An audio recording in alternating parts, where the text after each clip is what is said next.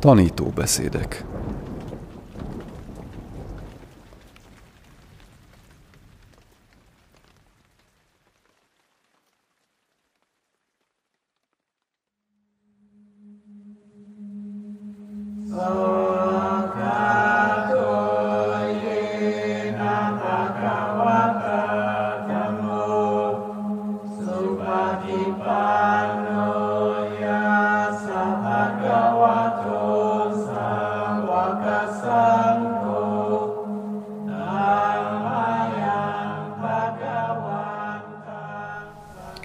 Ácsán Jayasáró Kérdések és válaszok a Téraváda buddhizmus tanításaiban.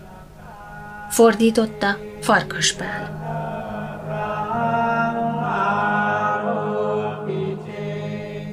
Pessimista vallás a buddhizmus. A pessimizmus a legáltalánosabb szóhasználatban azt jelenti, hajlam arra, hogy a dolgok legrosszabb nézőpontját lássuk, vagy azt higgyük, a legrosszabb történik majd. A jövőbe vetett remény vagy bizalom hiánya. Filozófiai álláspontként pedig az a hit, hogy ez a világ a lehető legrosszabb, vagy a gonosz végül mindig győzedelmeskedik a jó fölött. A buddhista tanításra ezen vélemények egyike sem alkalmazható. A buddha azt tanította, hogy a dolgok okoktól és feltételektől függően keletkeznek és szűnnek meg. Ha egy bizonyos helyzetben a rossz megtörténtéhez vezető okok és feltételek kerekednek felül, akkor rossz fog bekövetkezni. Ha a lehetséges legjobb eredményre vezető okok és feltételek kerekednek felül, akkor a legjobb eredmény jön létre. Azt hangsúlyozta, tanuljuk meg a dolgokat tisztán látni, ahelyett, hogy egy oldalú beállítottságot tennénk magunkévá. A buddha, megértve a jelenségek ok-okozati természetét, nem rögzítette az egymással vég nélküli harcban álló jó és rossz abszolút értékeit. Így elvethető az az elképzelés, hogy egy olyan küzdelem egyik oldalának végső győzelmét hirdette, amelynek alapjában a létezését sem fogadta el. A buddhisták úgy tartják, hogyha egy csészete a sós ízű, ami éppen eléggé kellemetlen, az elsősorban nem egy lényegében rossz indulatú világegyetem bizonyítéka, hanem egyszerűen csak annak eredménye, hogy valaki összetévesztette a sótartót a cukortartóval.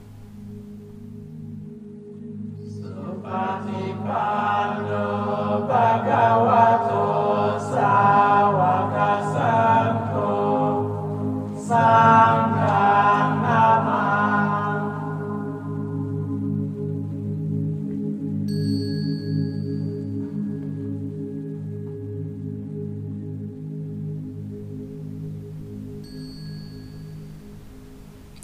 kamma lényege a szándék. A szándék az, ami arra ösztönöz, hogy kapcsolatba kerüljünk a dolgokkal, és meghatározza azon kapcsolatok természetét. Nyerünk-e valamit a körülményekből, hogyan reagálunk rájuk, hogyan akaszkodunk rájuk, az a szándék erejében rejlik. A szándéktól függ, vajon kedvezőtlen vagy kedvező tudatállapotoknak megfelelően cselekszünk. Idézett Pra Brahmagunaborn Pajuttótól.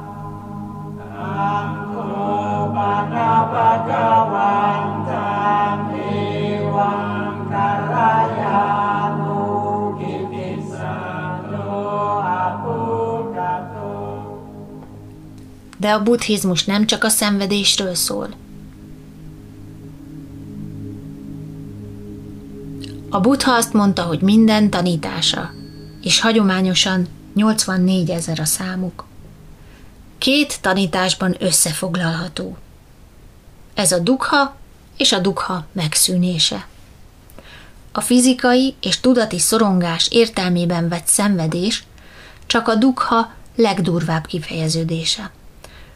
A magyar szenvedés szó és a dukha páli koncepciója közötti viszony összevethető az égővörös és a szín szavak közti viszonyjal. A dukha szót úgy is fordíthatjuk, mint krónikus hiányérzetet, vagy a tapasztalat hibáját, vagy elégtelenségét. Ilyen értelemben a dukha olyan tapasztalat, amit úgy tekintünk, mint ami nem nibbána. Ezért aztán úgy tekintik, míg a legfinomabb és legemelkedettebb tudatállapotok is a dukha birodalmán belül foglalnak helyet.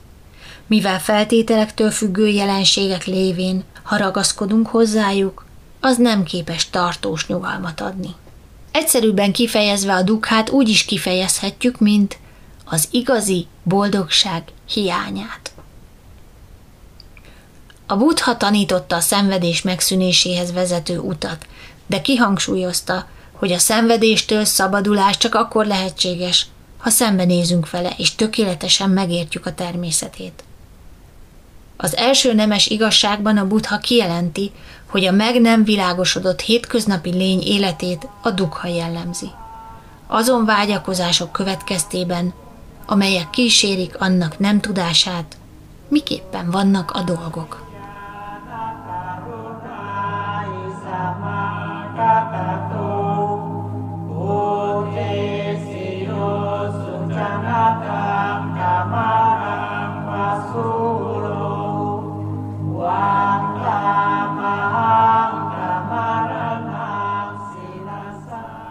Igaz az, hogy a buddhizmus a vágyak feladását tanítja? A buddhizmus kétféle vágyat különböztet meg. Az elsőt, tanhá, el kell hagyni. A másodikat, csanda, ki kell fejleszteni. A tanhá vágy, ami annak alapvető félreértéséből fakad, hogyan is vannak a dolgok, ami állandóságot, boldogságot és énséget észlel ott, ahol nincs. Vágy élvezetekre, amelyekre azáltal tehetünk szert, hogy megszerezzük őket, megszabadulunk tőlük, vagy azonosulunk velük. A tanhá egyéni szenvedéshez vezet, és majdnem minden szociális gond alapja. A csanda vágy, ami annak helyes megértéséből fakad, hogyan is vannak a dolgok. Középpontjában az áll, hogy törekszünk az igazságra és a jóságra. Annak vágya, hogy jót tegyünk, hogy helyesen, jóindulatúan és bölcsen cselekedjünk. Az igazra és jóra törekvés minden vágya a személy kiteljesedéséhez és a közösség egészségéhez vezet. A csanda és a tanhá közti különbség nem filozófiai, hanem pszichológiai. Az élet közvetlen tapasztalását alaposan szemügyre véve a valódi boldogsághoz vezető és nem vezető vágy közti különbség egyre világosabbá válik.